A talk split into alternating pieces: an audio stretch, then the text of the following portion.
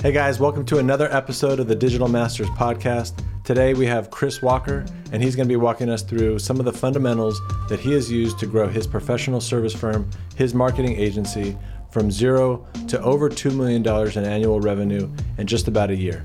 So let's get into it.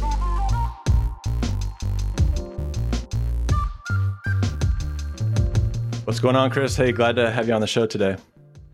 Thanks, Stephen. How you doing, man? I'm doing great, man, and I appreciate you being accessible. That's that's cool. That I've always been able to message you, and you always give a response. And uh, I'm super grateful to be on the show. Yeah, no, cool, man. Thanks. Uh, so I've actually been following you for a while. I've I've wanted to have you on my show for a while. I um, when COVID hit, I actually switched from being in the tech field. I totally switched into being a marketer, and uh, totally switched careers after 25 years. Uh, I saw one of your posts. I basically took your playbook, created a podcast, started repurposing it, and uh, I, I, I wanted to reach out to you right away, but I was like, you know what, I should figure some of this stuff out before I before I invite you on, and then um, I started documenting what I was doing, going through that process, and I was even posting on that stuff. And then Angelica actually saw one of my posts and reached out to me, and we started talking, and she actually helped me get you on the show. And so I thought that I thought that was pretty meta that uh, I was kind of implementing your stuff, and before I actually reached out to you, your own team kind of helped me set this up. So I thought I thought that was pretty awesome. Yeah, that's cool. How's it? How's the transition journey been going so far? Well, I mean, you know, entrepreneurial wise, you go through a lot of ups and downs, right? So I went from doing technology to doing marketing, and so there's quite a shift in my own head that I kind of had to go through. I had to, there was a big learning curve, but uh, but on the flip side, you know, I just started just started doing it. Like I just I, I was getting a lot of advice from from LinkedIn. Uh, I was watching you a lot. You started talking about context, and so I I almost kind of shut down. I, I wasn't listening to you as much because you you did one post that basically said, "Hey, here's the playbook for content marketing." It was just one post, and then I just took it and I just started executing it, and I kind of tuned everything else out. And I, I did go through a lot of different iterations in terms of like to where I am at this very moment. Um, but I was listening to customers and all that kind of stuff like you taught. So uh, it's going well now. that's awesome. I think that's a good insight for a lot of people. A lot of people that sit in LinkedIn and browse and consume information and don't actually implement or do anything. Um, you got at some point you got to go out and do it. You're not going to get the learnings. My my uh, theory on this is learning is um, ten percent like learn reading consuming information, 20% watching an expert do it, and 70% doing it yourself. And so if you miss out on doing it yourself or you don't actually go and execute, you miss out on a lot of the key learnings. Yeah, no, totally. And I, looking back, I probably could have even done it even faster mm-hmm. um, if I had just, you know, you hit all these uncomfortable spots, but it's just really just because you're not doing it and you're just not taking the action. So, uh, so anyways, but uh, so you've you've grown your agency, your professional firm to you know I don't know exactly where it is now, but over over two million a year in in less than a year, or it was a year about about that. Uh, and you did it mostly on LinkedIn. And one of the biggest things that I took away from from what you've always said was uh, to know your customer really well. Um, and everyone always says that, um, but you kept reiterating that and then so I was I was kind of hoping, and I actually I, I made a comment in one of your posts at some point. I was asking for some extra advice on this, but I was wondering if you could talk a little bit about how you do your customer research, and then even more importantly, like once you've done that research, how do you put it into action? Because everyone has those templates for an ICP. It's like it's got the little the little person sitting there, and then these questions yeah, that you ask. We, talk, we talked about it on a podcast yesterday. Marketing Molly, um, Marketing Molly, which is a combination of untrue stereotypes matched with the pain points that you wish that sh- that she was experiencing right? It's completely not it's not real life. I've seen enough of them to know that it's just like it's clear if you looked at the persona and you went and talked to marketing molly that what you think is different than what marketing molly actually does. Um, so i think that one's interesting. In terms of um, in terms of customer research i feel like i'm always doing it and so I'd like to go through a couple examples. The first one is that like I worked inside of uh, B2B organizations that the CMOs that I'm trying to communicate with and eventually market and sell to, I've been inside of enough of those companies to have a good sense about what it's like for them in a board meeting. I've been in their board meetings before with my CMO. You know what I mean? So I had I had a base of knowledge to understand this is what it's like to be a CMO at a venture funded company that is blah blah blah revenue, 5 uh, 15, 30 and up. So I had that sense. The next thing that I did that I think was unique and you you might be you you'll definitely kind of get this is that I started to have um, CMOs on a podcast. And for those listening, it's in air quotes because it wasn't even a real podcast. This is in 2019 before we had ever launched State of Demand Gen. And I just had them on a Zoom and we recorded it. And that recording would go on YouTube that very few people ever saw. But I had an hour to talk to these eight CMOs at the exact type of companies that I want to work with that um, have never heard of me and at that point would never be interested in working with me. And I just got to understand and I would ask them questions. Like you're, it's in a podcast interview, so it's like it's it's not, you know what I mean? Like you're asking questions and you're learning. And I also got to throw out some of my points of view and see how people respond. And I think uh, it's a lot of the way that I, um, the way that I get information now is that I communicate and then I feel how people respond, right? And so I was doing that in a podcast. I do it often in LinkedIn. I say this quite a bit. Like now that I have an audience on LinkedIn, and even when I even when I had a small audience, right, it doesn't matter. The vol the numbers now make it more scalable. But it was I was doing the same thing at the beginning. I was I would say things, and I would listen to how everyone else resp- how people responded. I would look at okay, the um, VP of sales at this type of company responds this way but the CMO at this type of company responds this way. And I started to, you start to feel, you get objections, you get people that agree with you, you get stories, you can then dive in there. People then send you DMs. Like at the beginning, it was super interesting when I was posting content. I still get them a little bit, but I got them a lot at the beginning, which was like, I work inside of a company just like what your post just said, and you're right. And none of our leaders get it and I couldn't even like your post because I was afraid they might see it. Yeah. And so I and so you get these data points and people are t- like I've seen it inside of companies and now I'm communicating and I'm getting clear data from people inside of these company inside of other companies that this is a problem and you start to just keep going. And so the idea is to build a like build a system where you are constantly communicating and constantly listening and that's what I have right now. Yeah, that's cool. And then like and that, that is kind of like what I went through too. Like I like when I first started doing what I was doing, I started to I, I created like a group of people um, that we would all talk about stuff, and then there were problems with what I was trying to implement with them, um, and so I started talking with them about it, and then I would I would create like I would just reach out to people and and uh, have conversations with them. This is actually before I did the podcast, um, and I would just record it, and sometimes I'd even go back and and listen to the recording in detail, and like uh, if like did I lose them or did they repeat back what I said in a different way or something like that. Um, mm-hmm. But for you, do you like do you document it somewhere? Do you write these notes down somewhere? Do you have like this big this master list that you w- work from, or is it just kind of sitting in your head? It's just in my head. Yeah, because it and the and part of the point is that it's it's changing so frequently that it makes no sense to document it right? Like at least from in my point of view, and and we're talking about companies like this size as opposed to the thousand person B two B SaaS organization, where in my view, I think everyone in their marketing department should be doing some form of customer interaction to learn, but that's just not what they do, right? Like they have one person go in and kind of do it and then put it in a document and then everyone else reads it, which is why a lot of the marketing doesn't hit because the the insight from the customer is wrong.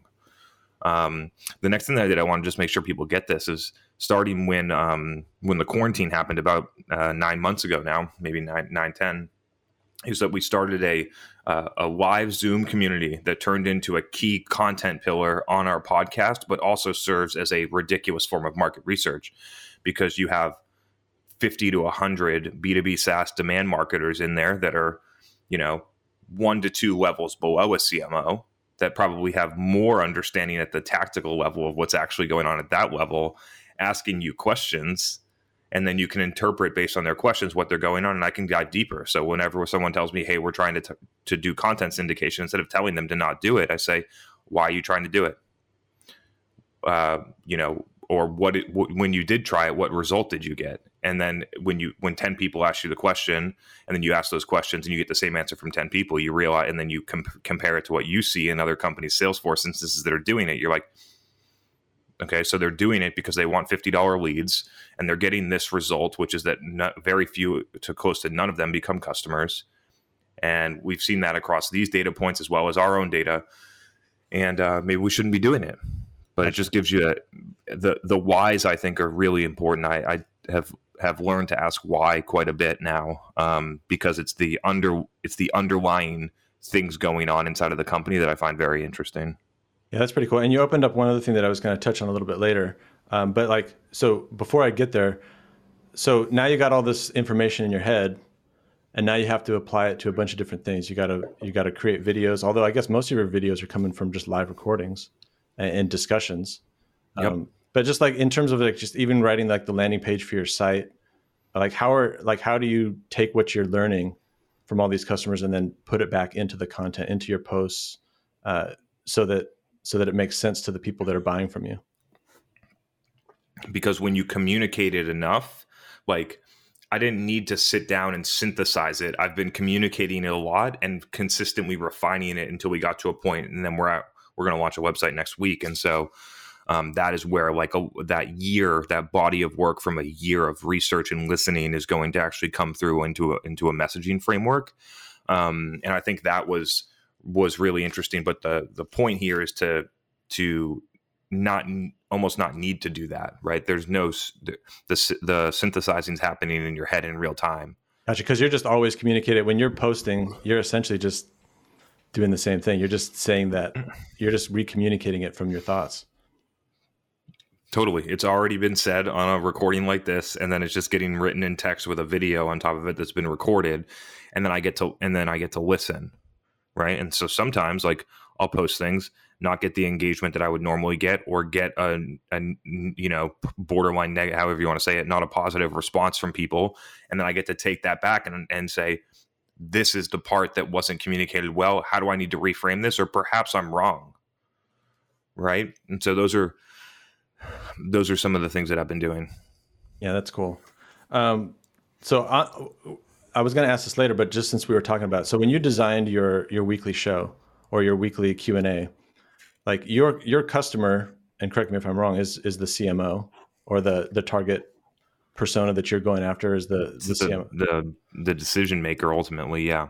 But then your your Q and A is mixed up of of mostly marketers. It's not necessarily CMOs or so it's like when you when you it's like your content almost has two audiences. It has the the primary one, which is the one that's going to buy your services. But then it seems like you're also kind of catering to another group of people that uh, and you're helping another group of people because and even when I look at your LinkedIn stuff, a lot of the people that are responding to you are are, are the mar- other marketers. Yeah. Yeah. So, I'm covering across the board. Like the primary, secondary audience is something that's developed in business school that doesn't actually need to be done inside of most companies, right? Like, um, like I'm communicating to people about marketing at a deep tactical level at sometimes and a very high level strategic level at another times. And both of them are going to play, right? And I get that the comments are coming from a lot of the manager level, but the CMOs are watching it they're just not commenting and they're not liking it because potentially of what it would look like when there other people in their organization see that they like my post that is directly against what that organization believes right and so hmm. that's mm. i have empathy for that i get i get, understand those dynamics and the idea that the marketing manager that consumes the content and starts doing the stuff and starts having success that that person wouldn't go to the vp of marketing and say hey this is working i would like to bring them in and then you get brought in is it it just that happened to us a month ago. It happens, right? Like I, I say this a lot, but I need people to understand like if you are only tar- targeting C-suite, you are making a huge mistake. There are so many influencers inside of these sales that can that can give you access to the decision maker with a lot more context and a lot more trust. And so, um, the the strategy is not like uh, uh, we're going after CMOs or marketers. I'm I'm selling into marketing departments to change their to transform their marketing strategy. Right, and and mm-hmm. and it sounds like to me, and correct me if I'm wrong, but it's like you're not necessarily like designing different pieces of content to target different people. You're just kind of no way, yeah. So so you you have a broad a broad spectrum, and you're just constantly pumping different things out. You covered this for this group this time. The one today was about say like SDRs. You know what I mean? Yeah. Like uh, I'm communicating at a at a, a revenue generation level. And so like we get I get a lot of engagement from VPs of sales on that one. And the VP of sales that feels that pain, do you think they have access to the CMO? Yeah. And so the the the key is that I'm not designing this in a way where the CMO sees this thing and then enters into some like funnel. That's not what I'm doing. I'm I'm communicating things with no no intent for those people to see it and then immediately come by, which is why there's no CTAs and there's no tracking links and all those different things. When people trust you, especially in a professional service firm, you need trust in order to even have these shot at a deal. So you need trust, and when those people trust you, they are smart enough to find you if they need you. Yeah, that's interesting. I did notice that you never had the the calls to action. It just it it shows a um, uh, it takes away from the quality of the information because it shows your real intent is to get someone to do whatever you want, and I don't have that intent, so I don't have those there. Yeah, that's interesting, and I think that's one of the places I get stuck sometimes. Like I'm kind of a, like I'm an engineer. That's my background, so I like to just like I like everything to be like systemized, and so I think sometimes I even overthink it. I'm like, I'm trying to do this, but it's just like, it, and here's the interesting thing too is like when I don't think about it, and I just post something that's kind of like more from the gut, it usually does better. When I'm in when I'm in content mode, I am Chris, the guy that knows a lot about demand gen and marketing, not Chris, the CEO of Refine Labs and that is a clear line that I draw that most people can't draw. And so, and that's why I believe my content is successful because there's there's nothing that I need to get out of this. It's just to share the information. And honestly, most of the people listening to this will take the information, would either not be qualified or would never buy from me, and that's totally cool. Yeah, no, well, I mean, it's helped me a lot. I mean, for sure. So, so another thing I wanted to get into as well is because I, I talk to a lot of professional service firms, like a lot of them, and mm-hmm. brand, like most of them are just doing the very traditional things. They're networking, going to networking groups. And what's interesting mm-hmm. now is the networking groups are just like, they're just like all on Zoom and mm-hmm. they're for like an hour and a half. And it just becomes like this mini social network where you get like 30 seconds to chat uh, with somebody or to say what you do. So they, they don't, uh, they don't necessarily always value brand, like building a brand. Um, and I know it's, it's still things like that. Whether you're at an actual event and you're and you're communicating versus going to a virtual event, that is still a brand activity. The the scalability and the reach of it is just very low. Right. Yeah. That's yeah. That's yeah. true. That's a that's a good point. Um, but one thing that I have noticed though is like when when I talk to them about doing LinkedIn or or doing something other than that, like producing content and putting that out there, they uh, they're always looking for that ROI and I'm always trying to explain explain that to them. And I was just hoping that you could you could explain a little bit about it. Like how how should people that are used to doing things very traditionally think about ROI and going onto LinkedIn and posting and doing that kind of thing? What's the ROI of going to a uh, you know networking dinner with six people that you don't know? It's the same it's literally the same thing except there's 60 million or more people you know what i mean? Like it's it's literally the same thing. And so um, i get uh, i get concerned on things like this on linkedin which is just a, a, social place on the internet that mirrors things like a networking event in real life that the idea that you have a different expectation on the internet versus in real life. And i think that's really what people need to understand. Like the people out there with CTAs on their LinkedIn post is like you go up to someone at a networking event and say, "Hey, I'm John. I saw that you did this. Do you want to come and have a meeting with me?" Right. And you know what I mean? And so it's just like you're gonna you're gonna strike out a lot of the, in those cases, and you're gonna look like a jerk.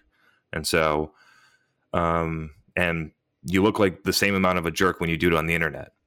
Yeah, yeah, yeah. That's that's true. You've made you've made several posts about how like thinking of LinkedIn like a networking group. And I just I just run across a lot of the times like people come up to me and they're like, "Hey, so how many how many posts does it take before I get my first client?" And um, that mi- that mindset will get you nowhere. Yeah, I think that that mindset in itself is the thing that will prevent it from ever working. Mm-hmm. Yeah.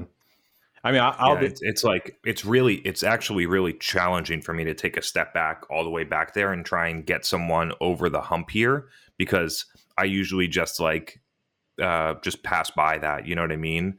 Um, you think it, you think it's, it's just too just, much too much to explain? There's just, there's just too much. There's just too much of a leap for someone that is stuck in that place in that type of business for me to expend a lot of energy trying to get there. Like we have the time here. I'd love to. Tr- I would love to try, but I honestly find it. I honestly find it challenging. No, no I get. Um, I, I, get what you're saying. Yeah. I mean, and and I have the most success when I'm talking to somebody too when they like they already have an inkling of doing some of these things. Like they are they've already seen it work. One of the things I do talk to them about though is like it's like you've likely bought a product from something that you saw on social media, even though they don't see how they could end up doing the same thing. Mm-hmm and, they, they, and then even and then getting in like if if you're not in over that you need to get over the mindset hump first because if you don't if you're not over the mindset hump then your content is not going to be good and then after you post twice and it doesn't work you're going to give up right? right and so it's just like um like another example would be going to the gym. Like i've been going to the gym for a really long time and i don't you know what i mean? And i don't over the past two days i haven't seen a dramatic increase in my physique or my weight my right. weight. Right. Right? And so those are those are some of the things that people need to uh, need to explore. If you are interested in building a big business that continues to grow and right now you are focused on networking events that have a very small total a total amount of people that could be there professional service firms when you actually look at it especially at this size trade purely on word of mouth in a local area Right. And so if you don't if you want to stop doing that and waiting for the next referral to come in and have some amount of control over your pipeline and some amount of control over your business, you're going to have to figure out this this stuff. Yeah. And yeah. LinkedIn and podcasts are the places to do it for these types of companies because you're selling a service. A a company needs to make a conscious choice that they don't want to do it themselves. Number 1, and that out of all of the available options which they consider a commodity, no matter what you do in professional services, your buyer thinks that you are a commodity. For sure, they do for us too. And so if you and so if you do not have a brand, then you're going to be in a place where you need to be found first, or you're going to be in a pricing war with a lot of different vendors. And unless you're the lowest price, you're going to lose. Yeah. And so referral ends up being the the source of credibility and trust in that case. And I'm just saying that LinkedIn and podcasts are able to do that in a way that you actually have some control over. Yeah, and plus, like you can reach out to people and create conversations with them, people that would not normally even just talk to you because you just say, "Hey, come on my podcast and let's chat." Mm-hmm. One of the other things too that I, like that I've found for myself is like the ROI for me is just I'm learning how to do all these things. Like before I got on LinkedIn, I was never on video. I was kind of afraid to be on video uh, and I didn't, you know, you, just there's all these different things that are in your way, and just by doing all these things, like even if I didn't get one customer from it, uh, and I have, but uh, it just learning all these skills and getting on camera and talking to all these people would have been been worth it. It's awesome, yeah. So one other quick question: I, I was talking to you a long time ago uh, on on one of your posts. I asked you, is like, so what about what about ads to to build brand? I know you do it for your your your the tech companies you work with, but what about a professional service firm? Like, do you run ads to your own content, or do you not even need it? Like, do professional firms should they even think about doing that to build brand? We don't do it, and I don't recommend it. I just don't think I I think that in the current state, and this could change, right? Like the marketing landscape changes quickly, and the current state and how it's been for the past eighteen months there's no need to run ads for your $1 million uh, run rate professional services firm. Zero. The reason being is that, especially in a high, I, maybe it makes sense in some transactional models, maybe. Um, but for the most part, if you're set, like ours are high ticket, we're selling 100K plus deals over here, 150K plus deals, right? It's going to be really hard to move someone across the line for that type of deal with a Facebook ad when they don't trust you. Right. Right. And so like we have people that c- come in and buy th- buy our very large packages in with the shortest one was a 5-day sales cycle for a 200k deal. That's awesome. The thing is that they were listening to the podcast for 6 months before they came in. And so um, those are some of the things that I think people people should think about. Yeah. On that note, real quick, like when you first started out and it was just you, like what were the size of the, the deals you were doing when you first started? Mm, we've been able to get it up about double. I think our our deals were in like the mm, sixty to one hundred and fifty initially, and they've they've gone up. It's mainly just because we've started to work with larger uh, larger companies that have more um, complexities and also have a lot more upside and more um, it, it matters more to those types of companies when the spend and the stakes get higher and therefore we're able to command a higher price for it. Gotcha. Cool. So so one thing that you know as a ceo you're really visible on linkedin. And another thing that i do come across quite a bit is and they say it very very directly it's like i'm you know i'm the ceo i should i have better things to do than uh, yep being a hear it all the time being president from our customers. Yeah, so like maybe this is one of those things that's a bridge too far again, but like, what do you? Because to me, like I've like it's worked well for me. It's worked well for you. Like, what do you tell people that think that they're too they're too busy or they have better things to do? So, I actually don't think that it's necessarily any. I don't think anyone needs to do this. I'll just put it that way. If you think that there are better things to do, do whatever you think is the best. Just know that there is a very large opportunity sitting in front of you that you're missing out on. Additionally, we are not going backwards, right? So when it's not LinkedIn and it's something else, the skills that you learn on LinkedIn that you didn't learn, a ton of people are going to have another advantage over you in the future, right? It's like the idea of people that are truck drivers that understand that um, self driving trucks are going to come eventually and they're not doing anything about it just put your business at risk. Um, there are marketing agencies that don't do LinkedIn right now, and I'm stealing their customers that they would that they probably would have gotten if they were you know smarter. So um, those are those are some of the things. Like I'm interested in a very long. We're we're getting good short term results, and I think I'm confident that people, when done well, a lot of people will get good short term results. It's about mindset, but I'm way more focused on the long term. This thing doesn't.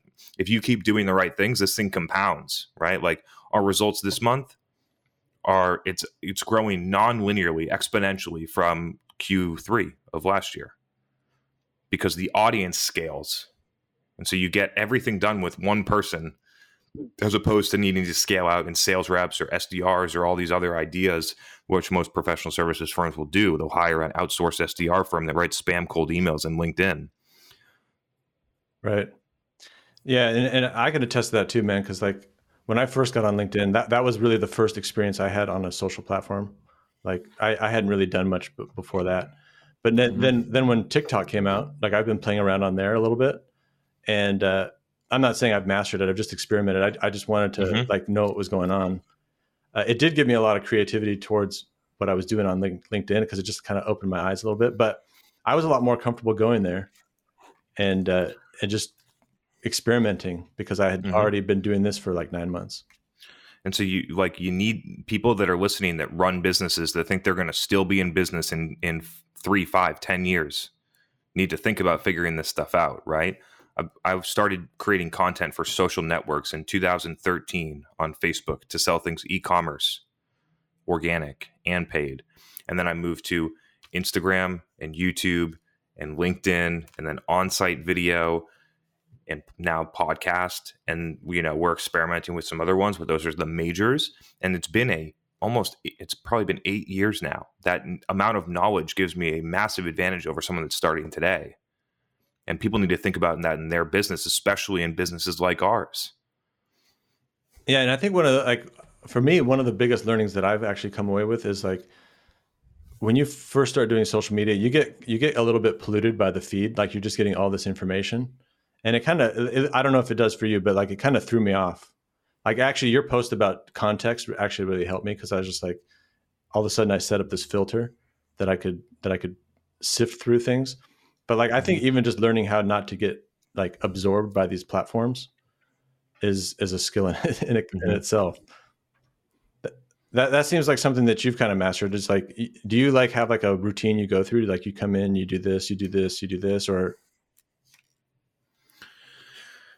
I, I don't have it like down to a there's nothing that I could say instructionally that would help people on this one. I just like when I have two minutes between this podcast and my next meeting, I'm going to go in there. I'm going to answer whatever comments I can. I'm going to listen to the things that people are saying. I'm going to check some things. Like I just like I get it in. It's it's like I consider what I'm doing part of my job.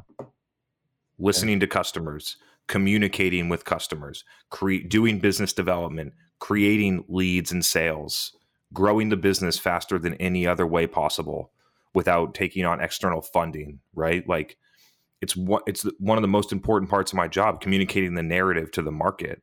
And so like people that don't think that this is a part of their job, I think is where the root is. Like let's just shove this off to Susie, the marketing manager, and let her post organic on social. She she knows business.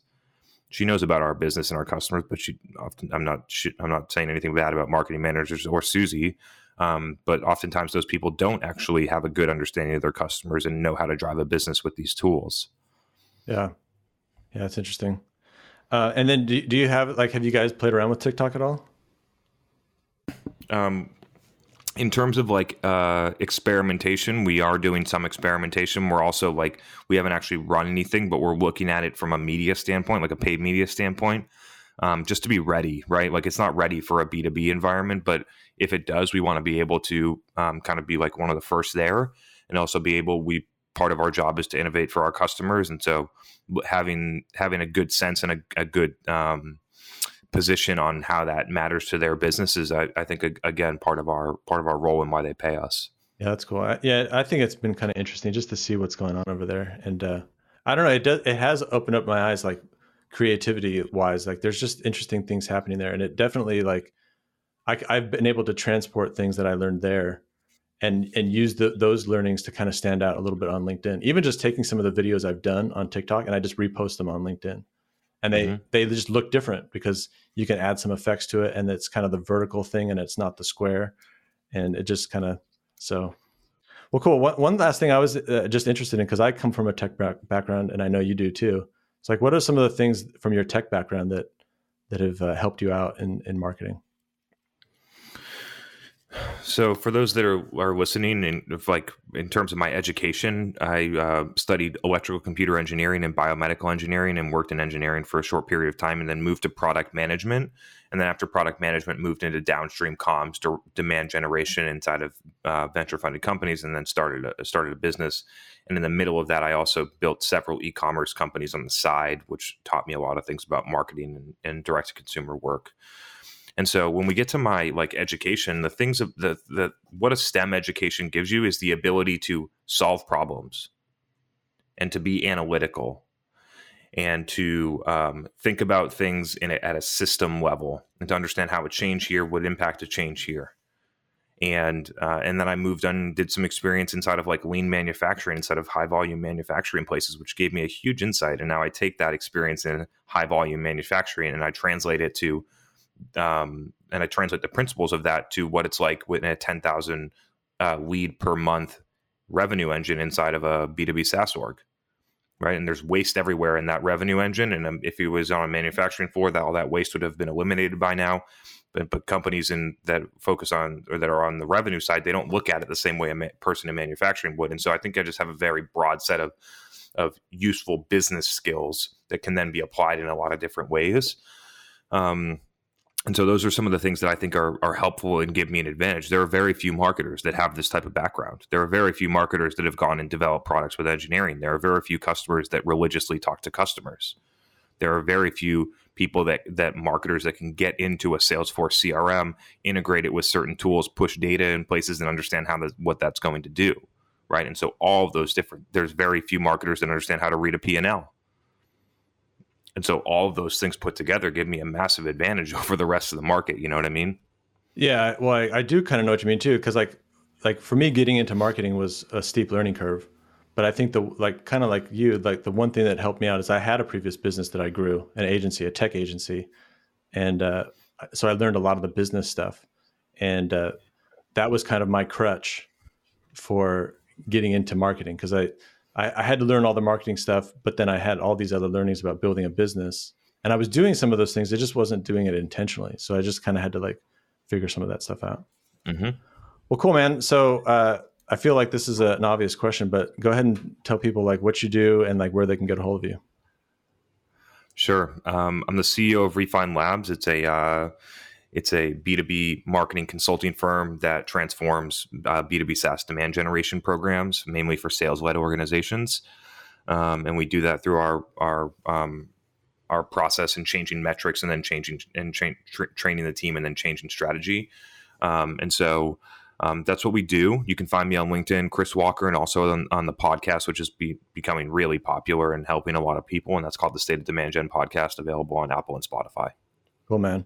Well, I appreciate you being on. This is a true honor, and I, I, I do I do appreciate that you're very accessible, and that stands out. Um, and so, thanks for being on the show, man. I appreciate it. Awesome. Thanks, Stephen. To the audience, hope this was helpful, and uh, hope you have a great day.